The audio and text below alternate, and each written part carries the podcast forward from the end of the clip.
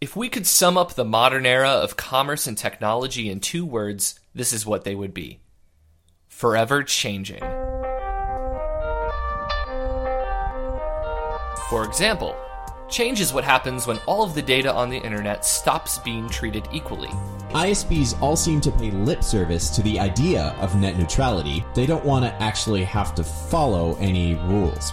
They just want us to trust them. Change is what happens when the small fish get bigger. I think the deck is extremely stacked against a small brand.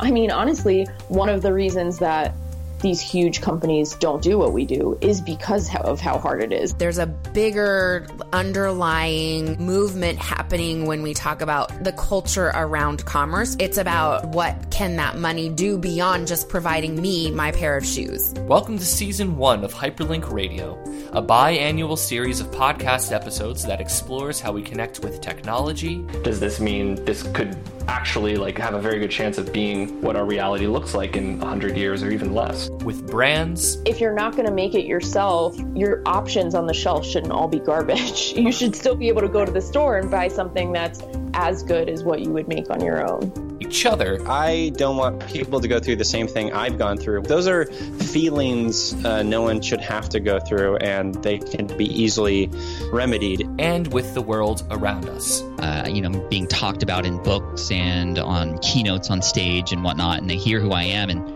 they get into my story and they automatically think, wow, Pat has everything. He didn't have to struggle at all. When, of course, when you go read Let Go, you see that there was a ton of struggle. And right now I'm 34. That made me realize that I'm actually just getting started. Through interviews, conversations, practical tips. But let's take it back a step. Let's talk about the grocery store. And comprehensive, in depth documentary.